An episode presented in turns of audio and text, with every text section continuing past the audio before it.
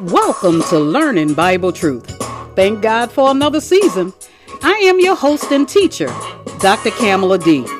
Here to take you on a tour of the Bible by reading entire books in the Bible, not just one scripture, full chapters. And of course, I share my commentary while we read line upon line and precept upon precept of every word of scripture.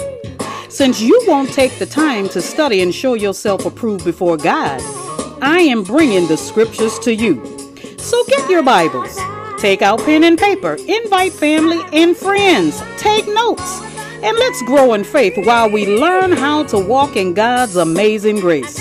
Not my will, Lord, but God's will be done by giving our lives to His Son, Jesus the Christ.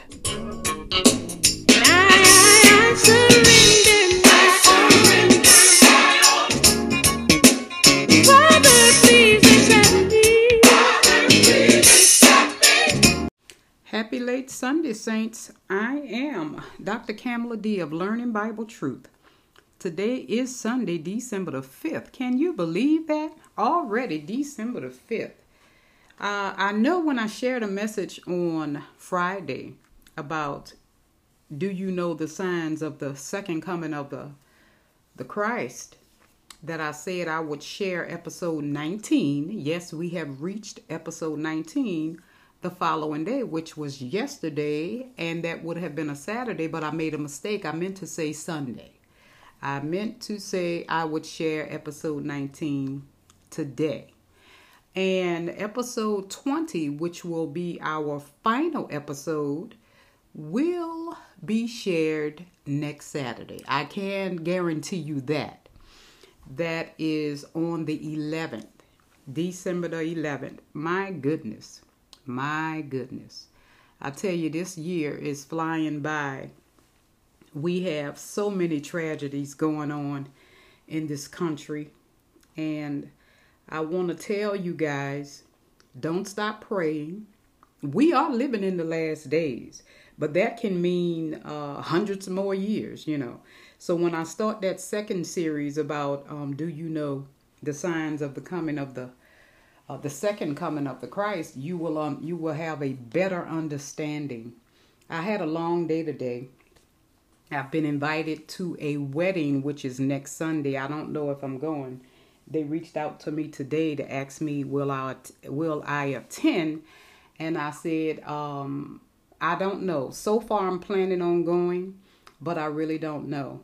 But you need to continue to pray a hedge of protection over your family and yourself every day because sufficient unto this day it's is its own trouble and so you need to pray every day you know this it's a reason why god says that in his word because you don't have enough faith for today and tomorrow. You need to pray every day. And uh i pray every day for my family my friends people in need. And during the la- the last episode, which will be next Saturday, I will share about the changes Learning Bible Truth will be making for 20, 2022. We are going to add a lot of stuff and change the name. Now, Learning Bible Truth will still be in it, but we are going to add another name to it. But I tell you, the you have to remember the ground is cursed.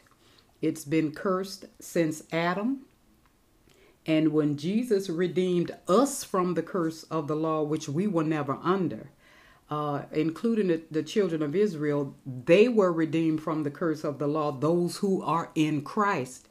He never said that the ground would not remain cursed. So, we, as long as we are living in these times, you will hear about tragedy after tragedy after tragedy, and so on and so forth.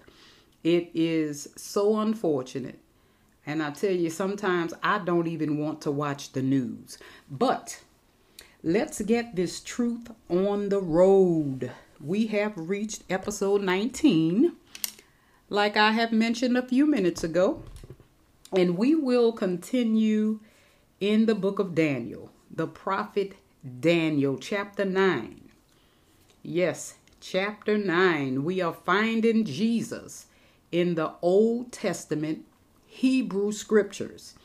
The pre incarnate Christ existed in the Old Testament Hebrew scriptures. And uh, I have been getting a lot of feedback, great feedback from people saying they had no idea. They are so happy they know what these scriptures mean now. But I want you to continue to study when I call out scriptures because you guys know who, who you know, those of you who have been listening to me for uh, quite some time if I were to read and quote every scripture that I study, we would be here five, six hours. And you know, I can't talk five or six hours right now.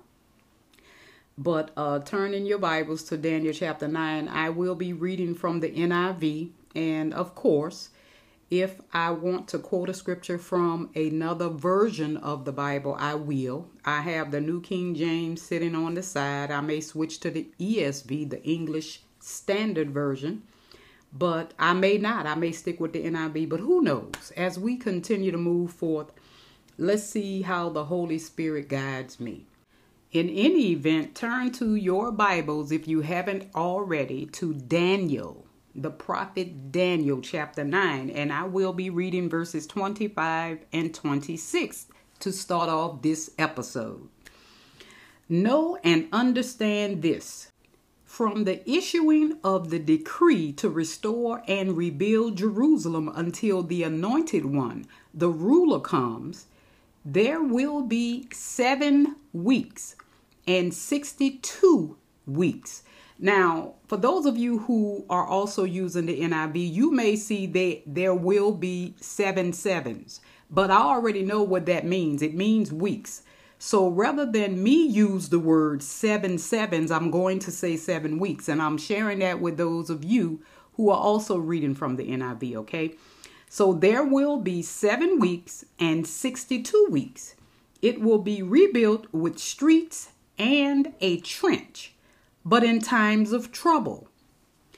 Verse 26 After the 62 weeks, the anointed one will be cut off which means executed or slain, and will have nothing. The people of the ruler who will come will destroy the city and the sanctuary. The end will come like a flood.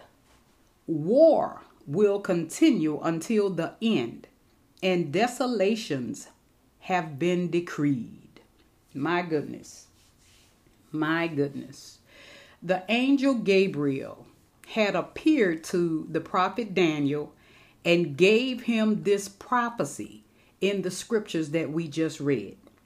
Now, verses 20 and 23, Gabriel began by saying, 70 weeks are decreed for your people and your holy city to finish transgressions, to put an end to sin, to atone for weakness, or wickedness, I'm sorry, to bring in everlasting righteousness, to seal up vision and prophecy, and to anoint the most holy. And that was Daniel um, 9 24.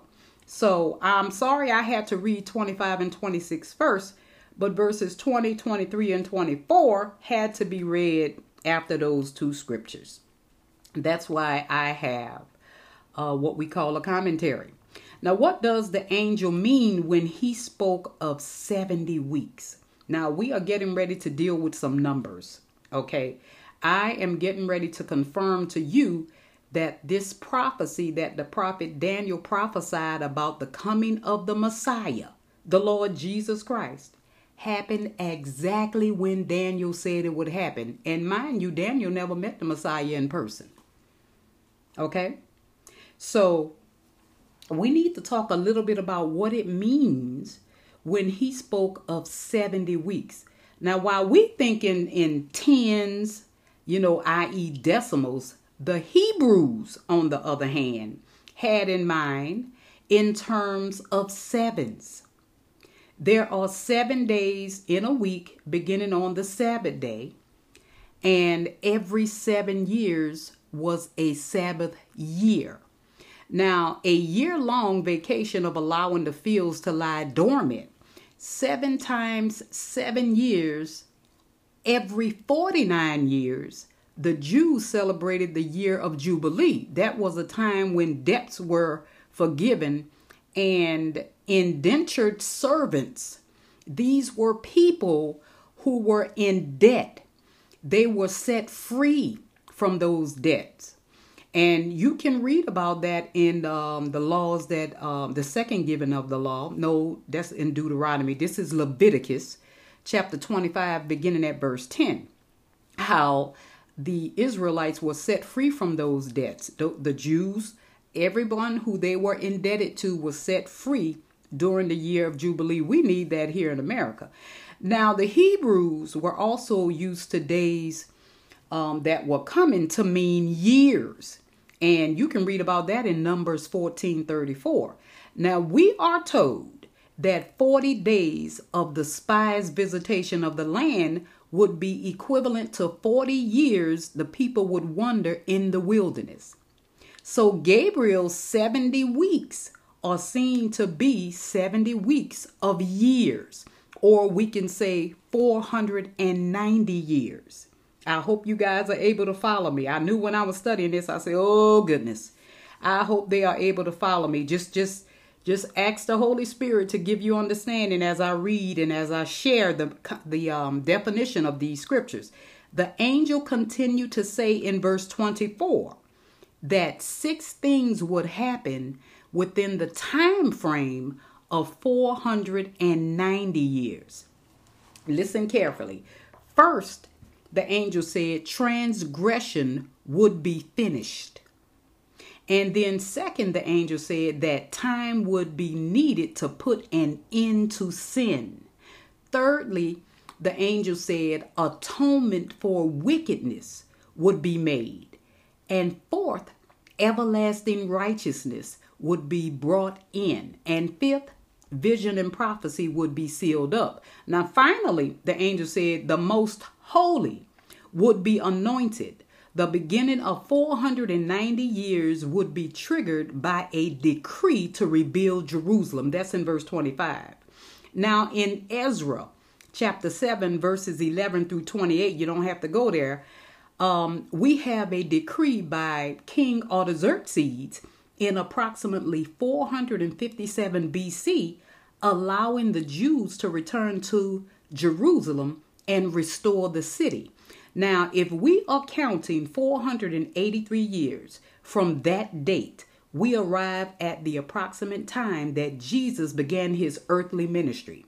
I want you to read verses 25, uh, where only 69 weeks or 483 years were counted. Now, in that ministry, Jesus would work to finish transgressions to put an end to sin, to atone for wickedness, and to bring in everlasting righteousness. Now, prophecy would be sealed up. Now, at the coming of the anointed, which is the most holy, because it dealt with him and no one else, it dealt with the Messiah. Now, Jesus is the fulfillment of the Old Testament prophecy concerning the coming of the Messiah. We all know that. Now in Daniel 9:25, we are told who this most holy one is. He is definitely the Messiah, the Christ. Now in verse 26, we are told that the Messiah will be cut off or either he would be slain or executed. These words were unthinkable to the Hebrew mind, in that the Messiah they expected, and I've talked about this throughout this series, would come as a great political deliverer in power and great glory. Now, again, they look from the mountaintop of prophecy to the mountaintop of Christ's second coming. They never seen that little small hill called Calvary. Now, in the latter part of verse 26, Gabriel spoke of the people of the ruler who will come. This ruler and his people would destroy Jerusalem and the temple, which had been rebuilt during the 483 years since King Nebuchadnezzar had destroyed it during Daniel's lifetime. Now, this destruction of Jerusalem and the temple was literally fulfilled in 70 AD. Now, when Titus and the Roman legions took the city by siege, Jesus spoke of the destruction of the temple in Luke 21, verse 6. He says this As for the temple, the time will come when not one stone will be left on another. Every one of them will be thrown down. The temple sacrifice and offerings of verse 27 was ended and has never been reinstated for almost 2,000 years. But that's not exactly accurate. 50 days after the Passover, when Jesus was executed, a new eternal temple was erected in Jerusalem. That temple is Christ's church, which is known as the body of Christ, of which he is the chief cornerstone. Now, I want you to go to the book of Hosea. We are moving away from Daniel for now and going to the prophet Hosea, chapter 2. Hosea chapter 2. And I'm going to read um, verse 23, and then we're going to go into um, chapter 3, verse 1, because chapter 23 ends chapter 2. So I will be reading Hosea chapter 2, 23, and then chapter 3, verse 1. And I am reading I will plant her for myself in the land. I will show my love to the one I called not my love, not my loved one. I will say to those called not my people, which is us, the Gentiles, You are my people.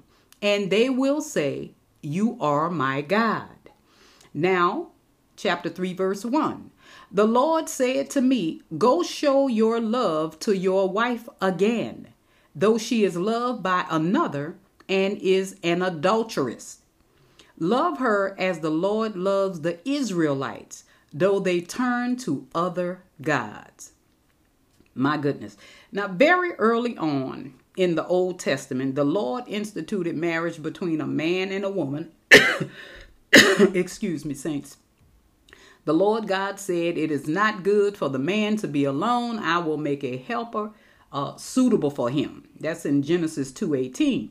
So God created a partner for Adam to procreate a race of human beings and to assist him in his task of managing God's creation. Now, in Genesis chapter 11, we have the record of Abraham's marriage to Sarah. I'm going somewhere with this, saints. Their son Isaac would marry Rebekah, and so on. Jesus would also take a bride. A far greater bride is being prepared for Jesus his church, the body of Christ, or we can say his chosen ones. The book of Hosea begins a section of the Bible we call the minor prophets. They are not minor in the quality of what they write to us, but in quantity. They are very short. The book deals with an order that Hosea received from God. Now, in Hosea 1, chapter 2, and verse 3, God tells Hosea he says this When the Lord began to speak through Hosea, the Lord said to him, Go take to yourself an adulterous wife and children of unfaithful of unfaithfulness because the land is guilty of the vilest adultery in departing from the Lord. And verse 3 says, So he married Gomer, daughter of Diblaim, and she conceived and bore him a son. Now, this marriage was ordered by God to symbolize and to make clear to the nation Israel Hosea's message to God's chosen people. They were a sinful, unfaithful people. They were prone to wonder, just wander away from God and start worshiping idol gods, gods made by the hands of men. But throughout all their unfaithfulness, I want y'all to hear this. The Lord would remain faithful to them. Okay? Now these scriptures also has a message for us. Our justification is the monergistic work of God. Now mono means one. Salvation is God's sole work alone because, as you can see, and as you've been hearing throughout this series, the children of Israel have been so disrespectful and constantly turning their backs on God throughout this entire Bible.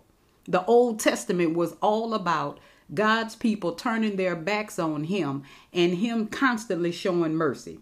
So I want you to get this. We are saved by God's grace and God's grace alone because the children of Israel had already broken the covenant, the Mosaic covenant that they made with God through Moses. They had already broken that, but God remained faithful. Why? Can y'all remember I shared this with you? Why God remained faithful to the children of Israel? Not just because they were a special people, but because of the promise he made to their forefathers. And just like the promise he made to us through his son Jesus, Jesus' blood, he will never turn his back on us either. Hallelujah. Hallelujah. So we are saved by God's grace alone, through our faith alone, in Christ Jesus alone. Our entire salvation from the new birth to our glorification is the work of God's spirit working in us. Philippians 2:13 the apostle Paul says for it is God who works in you to will and to act according to his good purpose. In Revelation chapter 19 through chapter 22, we are given glimpses of the wedding supper of the Lamb to his bride, the saints of God, the body of Christ, his church it says in Revelation uh, 19, verses 7 and um, through 9, God says this The wedding of the Lamb has come, and his bride has made herself ready. Fine linen, bright and clean, was given her to wear. Then the angel said to me, and I and, and that's what I meant to say, what the angel was saying to John the Revelator. Then the angel said to me, Right, blessed are those who are invited to the wedding supper of the Lamb.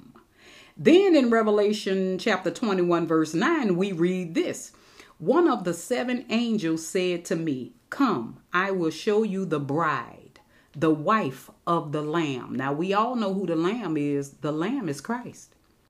We, the church of Jesus Christ, are formally engaged to Him now by His grace and the faith He gives us. Now, one day we will attain or either attempt that supper in heaven and will declare in shouts as the bride of the living God. Now, this may seem crazy and ridiculous to unbelievers, to the the uh, natural mind, because unbelievers have natural minds, believers have carnal minds, which is why we are told that we need to not lean on our own understanding and that we need to understand this from a spiritual aspect we are being prepared right now to be the bride of Christ. Hallelujah. Hallelujah. For our God Almighty reigns. Yes, He does. So let us rejoice and be glad and give Him glory. Revelation chapter 19, verses 6 and 7. Now, hop on over to Hosea chapter 6. Hosea chapter 6, verses 1 through 3. Okay, and I am reading. Come, let us return to the Lord. This is the prophet Hosea telling the Israelites, Come, let us return to the Lord. He has torn us to pieces, but he will heal us. He has injured us, but he will bind up our wounds. Verse 2 After two days, he will revive us. On the third day, he will restore us. Underline that. On the third day, he will restore us that we may live in his presence. Verse 3 Let us acknowledge the Lord. Let us press on to acknowledge him. As surely as the sun rises, he will appear. He will come to us like the winter rains, like the spring rains that water the earth. Now, I want you to notice the phrase in these scriptures on the third day he will restore us so that we may live in his presence. Hosea was written in the 8th century BC, over 700 years before these words of Hosea would be fulfilled in the resurrection of our Lord Jesus Christ. Yes, Jesus was the one who was restored on the third day. But make no mistake about it, his resurrection guaranteed our own salvation. We who have come to Christ by faith as Lord and Savior, we are guaranteed our salvation. Now, I want you to go to the 15th chapter of First Corinthians. I think, let me, I'm looking through my notes, the 15th chapter, uh, the, uh, the letter that Paul wrote to the Corinthian church, and go to verses 20 and 23. Um, this is one of the most wonderful scriptures in the Word of God, I believe. Its theme is the resurrection of Jesus and of those who trust in him. And this is what the Apostle Paul says. And this is um, beginning at verse 20.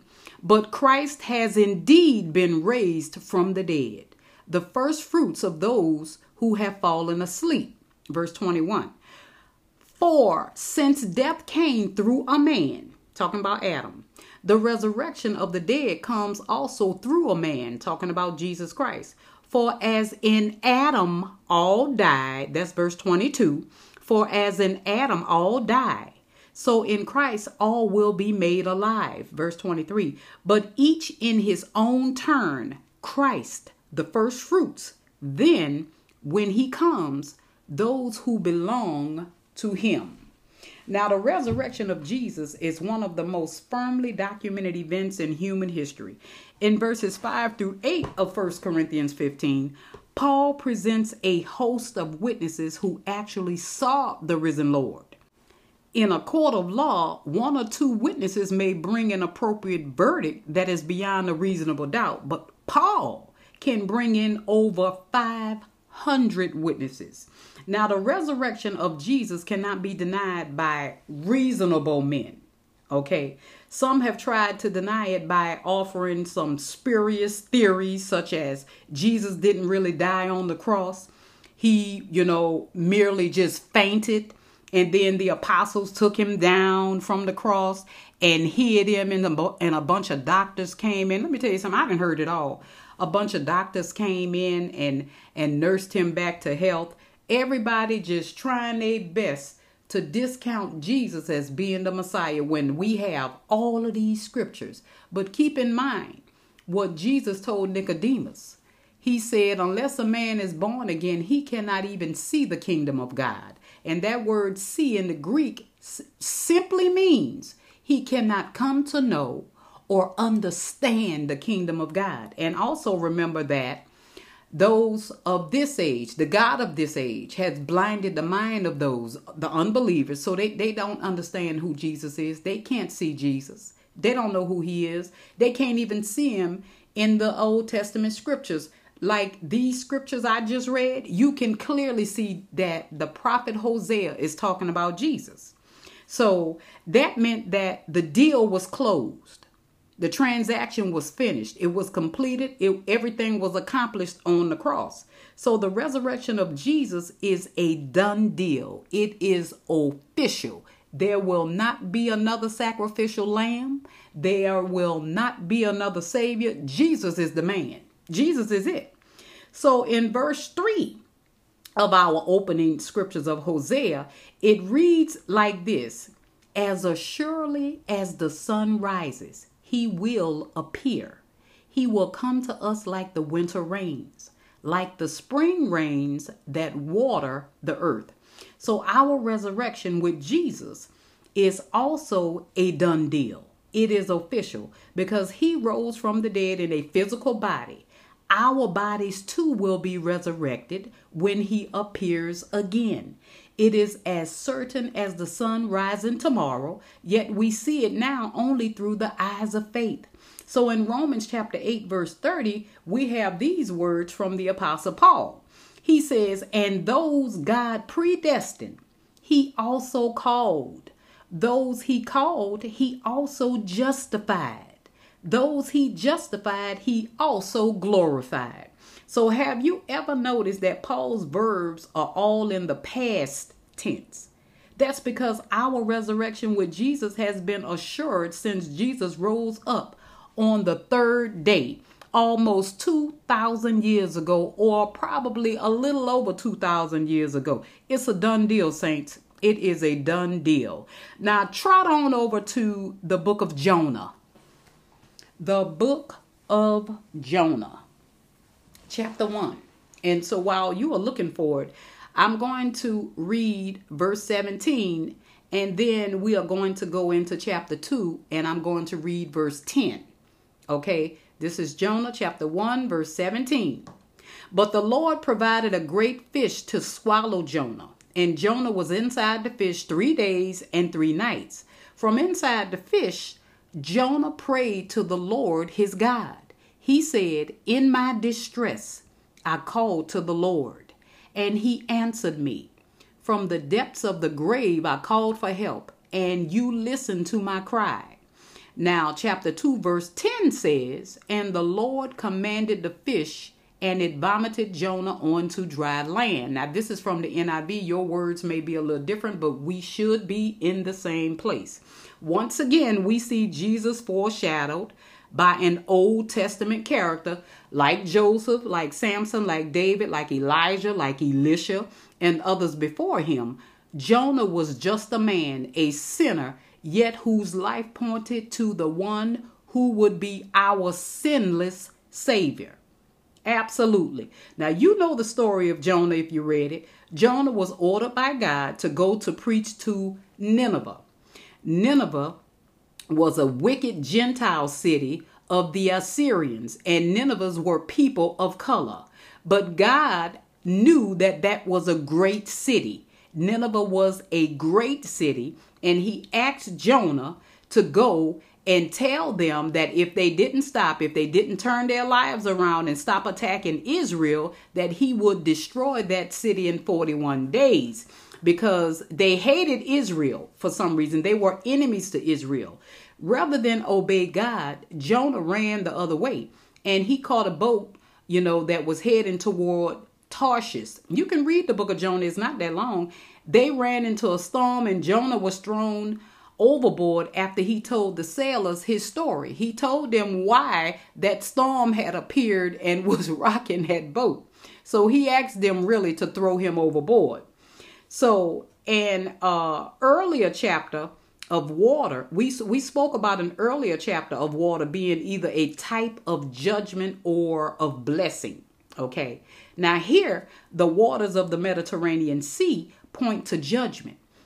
As Jonah was judged to have caused the violent storm and was thrown into the churning waters, God brought discipline to just come down on Jonah, his unfaithful prophet. Yes, Jonah was very defiant against God. He did not want, he wanted God to destroy Nineveh. But God said, mm-mm, I sent you on a mission and that's what you have to go do. So he tried to go run and hide from God and got on a ship. Unbelievable. Now, Jonah's actions were so unlike the Lord's. Now, whereas Jonah ran away from his duty to God, but Jesus ran toward his ordained duty and appointment with the cross. But God would not leave Jonah in the waters of judgment. He didn't. The Lord provided a great fish to swallow Jonah and Jonah was inside the belly of the fish three days and three nights. That's in verse 17. Now, here, the pattern of our Lord's death and resurrection may be clearly seen as our Lord spoke of his own death and resurrection in Matthew 12, verse 40.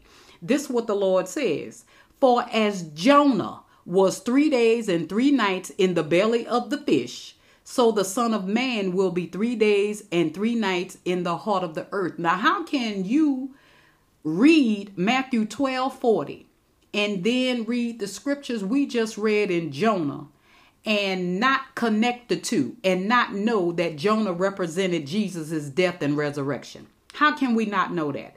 Now, I want you to remember this. When Jonah was in the belly of the fish, he prayed this prayer, and we all need to follow Jonah when we are in the belly of our storm.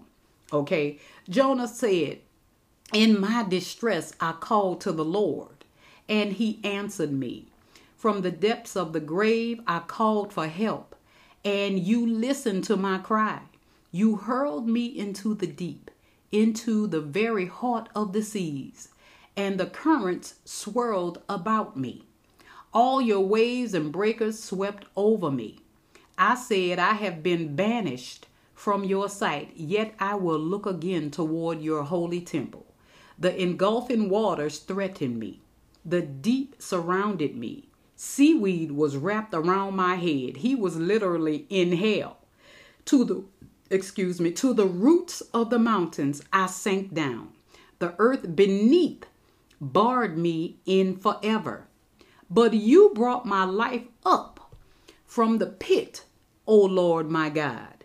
When my life was ebbing away, I remembered you, Lord, and my prayer rose to you to your holy temple. Now that was Jonah chapter 2, verses 2 through verses 7. Okay. Now I want you to notice in the middle of Jonah's prayer, he cried out, I have been banished from your sight yet I will look again toward your holy temple. Now, how like Jesus, who said on the cross, My God, my God, why have you forsaken me? in Matthew 27 46. Jesus too knew that his Father would raise him from the grave, just as Jonah while in the fish. Now, our Lord, like Jonah, could say, But you, Father, brought my life up from the pits of hell. My Lord, either way, Jonah's faith was in the Lord. You have to remember that his faith was in the Lord and he was in the pits of hell while he was in the belly of the fish. Now, in chapter 2, verses 8 and 9, Jonah says, Those who cling to worthless idols forfeit the grace that could be theirs. Verse 9, But I, with a song of thanksgiving, will sacrifice to you. What I have vowed, I will make good. Salvation comes from the Lord. The fish could not hold the prophet, it couldn't hold Jonah. Just as the grave could not hold Jesus. That's why Jesus said to those unbelieving Pharisees, the only sign you're going to be given is the sign of Jonah. He wanted them to read Jonah. They still didn't understand what Jesus was talking about. The same scriptures we are reading now was made available to the Pharisees and Sadducees back then. Okay? Now, Jonah got up and went to Nineveh. He finally did. He completed the task and he preached repentance to the Assyrians. And guess what? They accepted it and they they they changed their lives around. They stopped attacking Israel. They believed him because they knew Jonah was a prophet of God. So our Lord also commanded that we do the same, saying, Therefore go and make disciples of all nations, Matthew 28 19. Now let's slide on over to Micah. We we barely hear ministers quote from Micah, do we? Micah, the book of Micah, and I'm only going to quote one verse, chapter 5, verse 2. But you, Bethlehem, Ephrathah, though you are small among the clans of Judah, out of you will come for me one who will be ruler over Israel whose origins are from of old, from ancient times. Now we have already seen in Genesis 49:10 throughout this series, as well as other places that the Messiah would come from the line of Judah. The land originally given to the tribe of Judah surrounded Jerusalem and included nearby Bethlehem. So I want you to read Joshua, the whole chapter uh, 15, in reference to that. Now, the New Testament makes it abundantly clear that Bethlehem is precisely the place where Jesus was born to his virgin mother, Mary. Okay, now Luke chapter 2, verses 4 through 6 says this. So Joseph also went up from the town of Nazareth in Galilee to Judea to Bethlehem, the town of David, because he belonged to the house and line of David. Verse 5 He went there to register for the census with Mary, who was pledged to be married to him and was expecting a child. Verse 6 says, While they were there, the time came for the baby to be born. Mary went into labor while they were there to register for the census. That's why she was born in Bethlehem. Okay, now we have seen in chapter 83 that the Gentiles, Magi, from the east knew from Micah's prophecy that Bethlehem in Judah was indeed the prophesied place in Matthew 2 1 2. So, Micah, writing approximately 700 years before the birth of Jesus, he literally pinpointed the exact town where his delivery into this world would take place. Now, some critics have argued that Micah 5 2 does not refer to the town of Bethlehem. Unbelievable. The devil ain't nothing nice, honey. Y'all don't know what we teachers go through and then have to prove the scriptures to be, be right. They're going by theories, we're going by facts. Unbelievable. Now, they say Bethlehem uh, was not the Messiah's birthplace. They say that Bethlehem Ephrathah refers to the descendants of a man named Ephrathah. Now, you know that's not what the scripture says, but the Bible refutes their claim. See, that's why you got to stick with the word. Don't listen to these people out here who don't know the Bible. Stick with the word. Now, for example, in Genesis 35 19, we read this So Rachel died and was buried on the way to Ephrath. Ephrath, Ephrathah is the same. That is Bethlehem. Again, in 1 Samuel 17 12, we have these words that speak of Israel's great king. Now, David was the son of an Ephrathite named Jesse, who was from Bethlehem in Judah. Now, how you can misunderstand that? I'm just, I'm just saying, how can you misunderstand that? Now, the place referred to by Micah is clearly Bethlehem in Judah. Now, what else did Micah have to say about this ruler? I want you to notice that Micah continued in verse 2. He says, whose origins are from old, from ancient times. Micah speaks of the pre existent Christ, the creator of the universe. Jesus is also the ruler of the universe he created. Now, in Hebrews chapter 1, verse 2, we read these consecrated words but in these last days, God has spoken to us by his Son, whom he appointed heir of all things, and through whom he made the universe. Speaking of Jesus, Paul writes in Ephesians chapter 1 verse 22, and God placed all things under his feet. Whose feet? The Messiah's feet. Christ, our Lord, and appointed him to be head over everything for the church, the body of Christ. So Jesus is King of Kings and he is Lord of Lords. Revelation 19 16. Now, in verse 4 and 5, Micah states of this coming one, he will stand and shepherd his flock in the strength of the Lord, in the majesty of the name of the Lord his God, and they will live securely for then his greatness will reach to the ends of the earth, and he will be their peace. Now, this shepherd will clearly not just be a deliverer or shepherd to the nation Israel alone. His greatness will reach to the ends of the earth. His blessing and the rule will be for the whole world. Now, one last word before we leave Micah's prophecy. In chapter 6, verse 8, these words appear he has showed you, O man, what is good. And what does the Lord require of you? To act justly and to love mercy and to walk humbly with your God. In his earthly ministry, Jesus was continually challenged and harassed by the leaders of the Jewish people, the Pharisees, and the teachers of the law. They had cast this particular verse aside and and and had tried to establish their own righteousness by attempting to keep every little detail of the Mosaic law which they could not do Jesus had condemned their selfish attempts at righteousness. He said this in Matthew 23 23. I want you guys to remember this scripture. Matthew 23 23. This is our Lord and Savior talking. He says, Woe to you, teachers of the law and Pharisees, you hypocrites. You give a tenth of your spices, mint, dill, and cumin. Now, I want to um, stray away for a second here, just digress.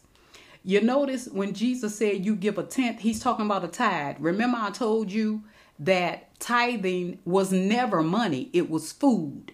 And my brother in Christ, uh, um, Pastor Fred K. Price Jr., taught a three part series called Tithing Under Grace. It's on my podcast, you can listen to it, where he showed you in detail in the Old Testament all the way to the New Testament that tithing was never money. And in the Old Testament, those who paid tithe were the children of Israel paid tithe, a tenth of food to the Levitical priesthood so God could have food in his house for the priest. It had nothing to do with money. And right here, Jesus just proved it. He says, Woe to you, teachers of the law and Pharisees, you hypocrites! You give a tenth, which means tithe. Tithe may be in your version if you have the New King James or the King or the King James version.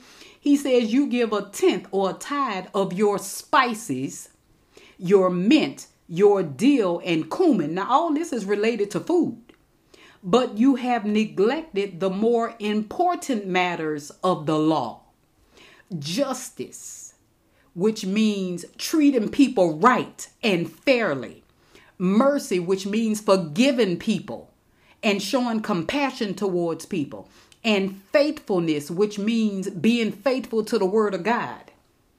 Uh huh. You should have practiced the latter. Jesus said, Yeah, you should have paid your tithes. But you also, he said, you should have practiced the latter without neglecting the former. You don't neglect the justice and mercy and faithfulness, meaning uh, your version may say the weightier matters of the law. It says neglect the more important matters in the NIV, but it may say the weightier matters of the law, which means the same thing justice, mercy, and faithfulness. Faithfulness is to God. They weren't being faithful to God. They had created their own traditions and were following their own rules and regulations. They hadn't changed. And I give you a little nugget here. All four of the Gospels were are still a part of the Old Testament. Yes, yes, you can pick your jaw up off the floor. It's still a part of the Old Testament because the New Testament didn't begin until Jesus died and rose again. That's when the Old Testament was abolished. That's why Jesus kept every aspect of the law. That's why the Pharisees and Sadducees and the scribes were still under the law because they were still in um, the Old Testament, the Old Covenant. Okay?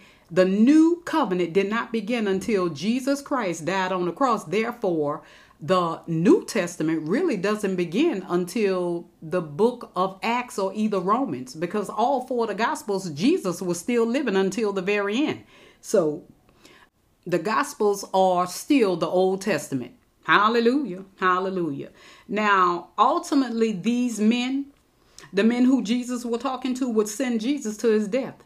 Now, we are the same way. We neglect justice, we neglect mercy, we don't forgive people uh-uh. We we and and as we can see today our government has has gone a whole complete different way. They are not seeking justice only in a few minor high profile cases and they definitely ain't faithful to god. Now government was established by god but i want you to understand we live in a democracy. The people are putting these people in office. God is not.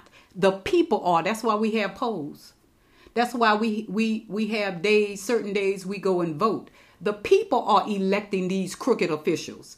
They are breaking the law in front of our faces, and nobody is marching for that. Now, I don't want to go off in that, but it, let me tell you, in 2022, I'm going to be giving a lot of episodes or sharing and teaching on a lot of episodes in reference to these scriptures about these the crooked government and what is going to happen to them.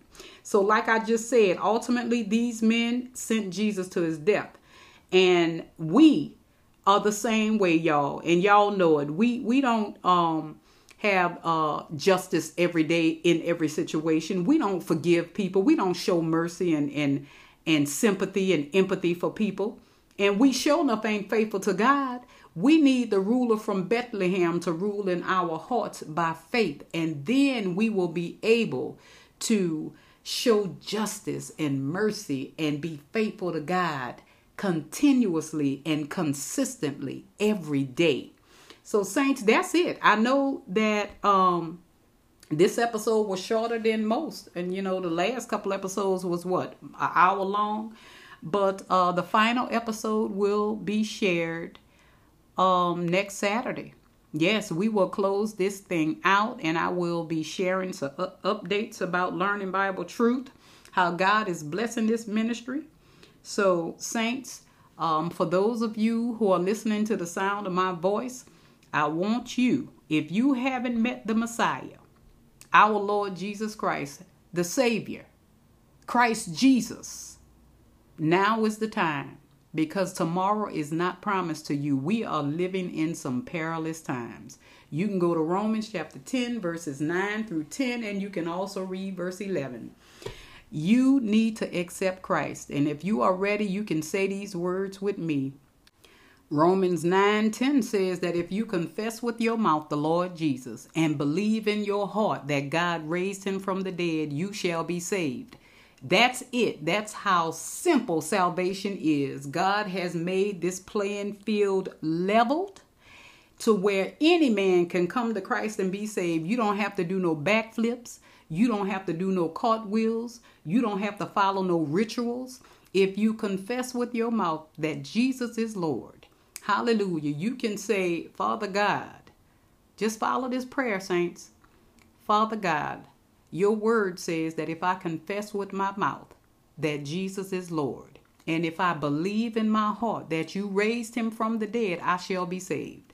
God, I am confessing that Jesus is Lord of my life right now. And I believe that he is seated at your right hand right now. That means I believe he is alive. And God, according to your word, I'm saved. Hallelujah. Hallelujah, saints. Praise God. Welcome to the household of faith. Get into a faith based teaching church. You can continue to follow learning Bible truth because the objective is now, once you are born again, after you made that confession, is that you grow in faith. And faith can only come by hearing God's word. Hallelujah. That's the only way you can grow in faith is if you hear God's word rightly divided. So, Saints, until next Saturday when we close this thing out, I want you to treat everyone that you encounter with compassion, dignity, and respect. And if a door is open for you to share Christ, you need to share Christ, not condemnation. You need to share the forgiveness of sins. Hallelujah. The good news is the gospel, the forgiveness of sins. Doesn't matter what you have done. I don't care. You could have killed a hundred people last night and come to Christ today and be saved. Now, let me tell you something. You will suffer the consequences for your actions here on earth, but you could still spend eternity with God. Hallelujah. So until next time, saints, peace out.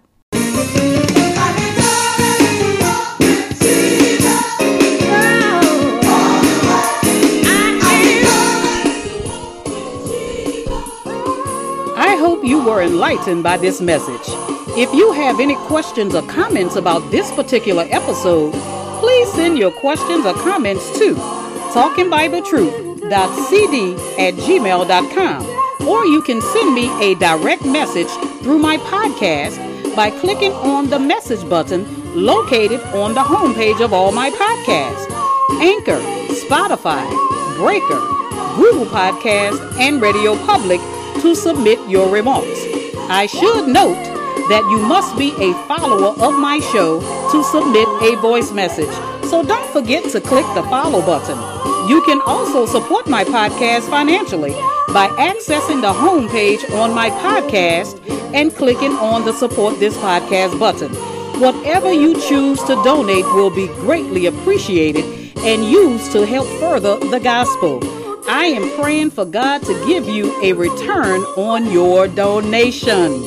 In 1 Corinthians chapter 9 verse 14, the apostle Paul says, "In the same way, the Lord commanded that those who proclaim the gospel should get their living by the gospel."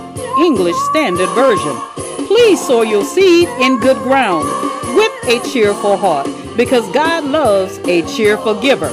Now until next time, my sisters and brothers, faith comes by hearing and hearing by the word of God. We walk by faith, not by sight. I am your host, and teacher, Dr. Kamala D, rightly dividing the word of truth in peace and love. And remember, continue to walk with Jesus. I thank you for tuning in, and I hope to see you next time.